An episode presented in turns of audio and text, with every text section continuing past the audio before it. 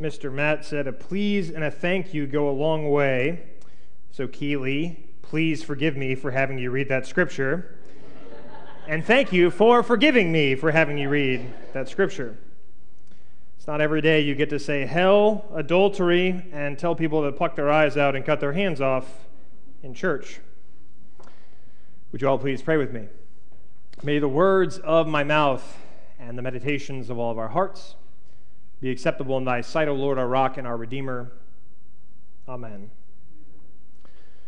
The narthex is buzzing at First Church Galilee. A young seminarian has been invited to preach. The son of a construction worker is the rumor, and he's just finished his sermon, and the amount of responses were staggering. It started with oohs and ahs. There were a couple, amen, brother, but then there was silence. There was some head scratching, and in the end, there were a few people who said, did he really just say that? Now, Missus Smith, she's a dedicated Sunday school teacher, and she's amassed a crowd by the coffee decanter. The nerve of that boy, she begins. Can you believe what we just heard? Don't you think he would have had the good sense to know that we don't come here to be told what to do, but we come here to feel better about ourselves? And parishioners all begin to nod in affirmation. But then Mister Klein, he's the head usher, he steps in. Now, that's not very nice of you, Missus Smith. He's young. He's full of the Spirit. Maybe, maybe he didn't really mean it. Give me a break, Jim, Missus Smith retorts. Again, she's a good Sunday school teacher. You know he meant it. You don't get up in the pulpit and say things like that if you don't mean it. And that's when the preacher steps out of the line from shaking hands and walks up to the small but rather agitated crowd. Before he even has a chance to speak, however, Missus Smith lights right in him. You got a lot of nerve, you son of a carpenter. It's not very responsible to tell people to pluck out their eyes and cut off their arms. There were children present, Jesus. You know, I have half a mind to send a note to the bishop about you. And oddly enough, the preacher closes his mouth not into a frown, but instead a smile. He says nothing. It's in the oddity of his smiling silence that the congregation awkwardly begins to disperse, but they all leave amazed and astounded at his teaching. It's a strange sermon that our Lord preaches. We call it the Sermon on the Mount. I think we can all agree to an extent with the fictional parishioners of my short little anecdote who witnessed his proclamation. It is weird to hear such words from the Word made flesh. It's one thing at the beginning of the sermon, Jesus says, blessed are you who are mourning or grieving or thirsting for righteousness. That's fine. He goes on to say, blessed are you when you are the salt of the earth and you are the light of the world. That's all fine too. But then he takes the law and he cranks it up to eleven. You've heard that it was said, you shall not murder. But I say that if you're angry with someone, you're a murderer.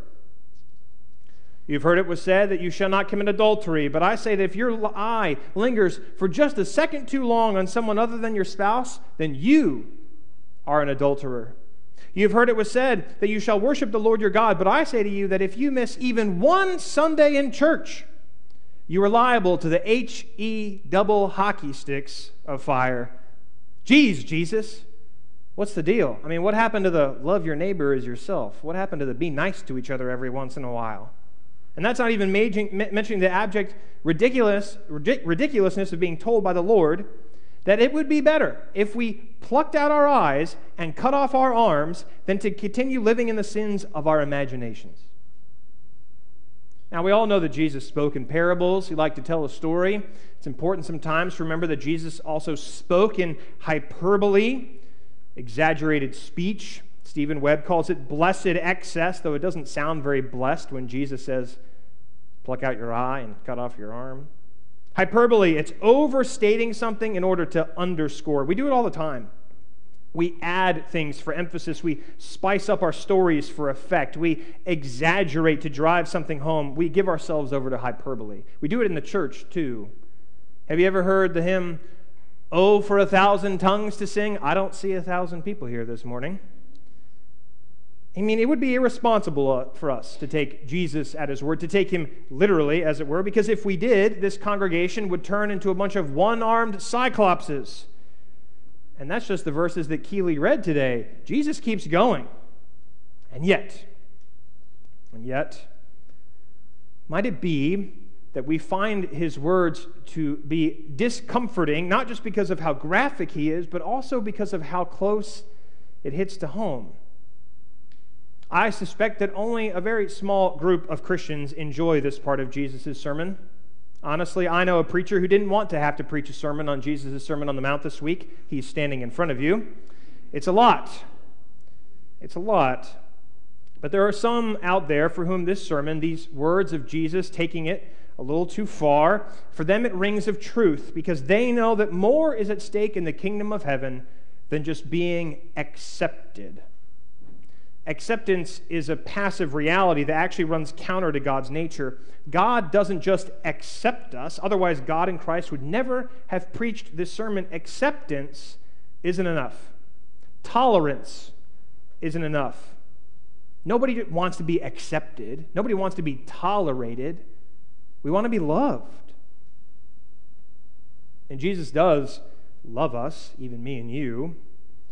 But his love is intense, it's frightening, it's overwhelming. In fact, Jesus loves us so much, he's willing to do something that most of us avoid doing at all costs. He tells the truth. You know why we avoid the truth? It's because we don't like it. We run away from it every time it rears its ugly head. No one wants to be told they're a sinner. No one wants to admit that they're a sinner. We all have our buts, our excuses when it comes to his words. Look, Jesus, just because I looked, it doesn't mean I acted on it. Come on, what's a little grudge got to do with me coming to the altar? So what if I get a little judgmental every once in a while? It's not like it's hurting anybody. Yeah, maybe I went too far, but it's not. I'm not as bad as some other people. Okay, Jesus, I'll admit, I said some things, I did some things I shouldn't have, but you know, it's not all that bad. Yeah, it was a mistake. Okay, Lord, I know. But I, I, it's not like I'm going to ever do it again. Everyone has a but. And each of those buts is just a further reminder that at the end of the day, we're all a bunch of sinners. And to be honest, the sermon only gets worse from here. In a few verses, Jesus will tell people, hey, if someone smacks you on the cheek, you know what you should do? Give them your other cheek also. If someone asks you to go a mile, you know what you should do? You should go two miles. And then the creme de la creme, you know what you should be praying for? Your enemies. The whole sermon, it builds like a crescendo, like all good sermons do, until Jesus finally hammers it all home with this last line, do not judge, lest ye be judged. Why are you so concerned with the speck in someone else's eye, and you ignore the log that's in your own?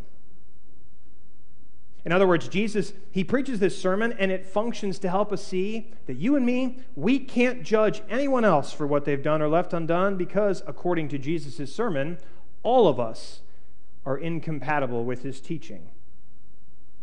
Any straight reading of Scripture, Jesus' sermon included, it shows that the law is inflexible, it is total, and we're never going to match it. Do your best and God will do all the rest is not the message of the Bible. The law, these requirements, it functions to drive us out of our propensity towards self-sufficiency. It's Jesus' way of saying, you think you've got it all together, but you don't. That's why he preaches his offensive sermon. Otherwise, we are doomed to remain exactly as we are. But the Lord doesn't arrive so that things can stay the same. Jesus comes to make all things new, including us. The only problem is, change usually hurts. There's no resurrection without crucifixion. The gospel can only make alive those whom the law has killed. This sermon, it accuses us. It makes us squirm. It's Jesus' way of saying, you are dead in your sins. You are dead in your trespasses. But it also promises new life. Because the one who preaches this sermon is the same one who mounts the hard wood of the cross for people like us who don't deserve it according to what Jesus says.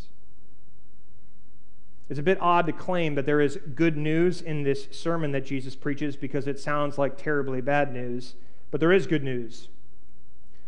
Because at the end of the day, Jesus does for us that which we won't and can't do for ourselves. We can't live up to the expectations of Jesus' sermon, but that's kind of the point. It reminds us, with words that are both vivid and frightening, that we are no better than anyone else. It helps us to see, actually, that we're all in the same boat. Therefore, like Peter, who jumps out of the boat, Jesus' sermon gives us the strength when we feel like we're drowning to say, Lord, save me. And that's exactly what Jesus does. I have a friend and a former professor named Will who liked to tell a story about when he was serving in his first church. He was young, he was right out of seminary, and it was a Saturday night, and he had been finishing up some notes in the sermon for Sunday morning, and he got a phone call from the police department. And he answered it, and he said, hello? And they said, is this Will, the pastor of First Church? And he said, yes. He said, what, what's going on? They said, well, Mister and Missus Smith, some of your parishioners are having a knockdown, drag-out fight, and we need your help. He said, but wait a minute, you're the police. What in the world could I possibly do to help you? And they said, we need you to come, and we need you to pray. So Will said he found himself getting in his car and driving over to his parishioner's house, and the whole time he was gripping that steering wheel so tightly because he was just so mad because Mister and Missus Smith, they were his best church members. They were in church every single Sunday. They put more money in the offering plate than anybody else. They were these great volunteers. And he thought, those no good, dirty, rotten scoundrels, I can't believe this. The police have called me to come fix their mess. So he gets to the house, and there's all these police cars out in front. And even before he gets out of his Buick, he can hear them fighting inside the house. He hears things being thrown, and he says to the police officer, so what do I do? And he said, start praying. Come on. And so he did. He got down on his knees on the asphalt, and he prayed. And then eventually the, the noise started to level out. And the police officer said to Will, you know, this actually happens once a year. We never really know when it's going to happen, but we usually just kind of wait until it simmers down because they get so angry that they basically fall asleep. And then we go in just to check to make sure that everyone's still alive, and then we come back in a year when it happens again. And so Will said that he got up from the asphalt, and he walked into the house with these police officers, and he saw a broken vase and a table that had turned over, and there was Mister Smith on the couch asleep. He had cuts and bruises on his face, and there was Missus Smith over in the kitchen, and she was asleep, and he couldn't believe it. He was furious. So he went home, went to bed. He had to get up for church in the morning, and he said that it was awful because the whole morning he was supposed to be present, he was supposed to be praying and preparing to preach, and the whole time all I could think about were the Smiths and how mad he was and how he felt like the gospel had failed them, that he had failed as a pastor. It was just awful. He said that during the church service, even though like kids were singing and it was really cute and beautiful and faith, he wasn't listening at all because he was just still so mad. Even at the end of the sermon, you know, like all preachers, we say, and now let us respond to what God has said with the giving of our tithes and our... He came down like I do every week. He was just so mad that Sunday at church. Mister and Missus Smith with their Band-Aids and their foundation covering the mess from last night. And Will said that he took the offering plates and he turned toward the altar and he lifted them up, and he said he couldn't pray because all he could hear was Jesus say, hey, Will, remember that log in your eye. They need the gospel just as much as you. Why is it that we're so concerned with the specks in everybody else's eye, and we don't see the log in our own? Why? It's because we're all sinners. Just happens to be that we are sinners in the hands of a loving God. And so I offer this to you in the name of the Father, the Son, and the Holy Spirit, one God now and forever. Amen.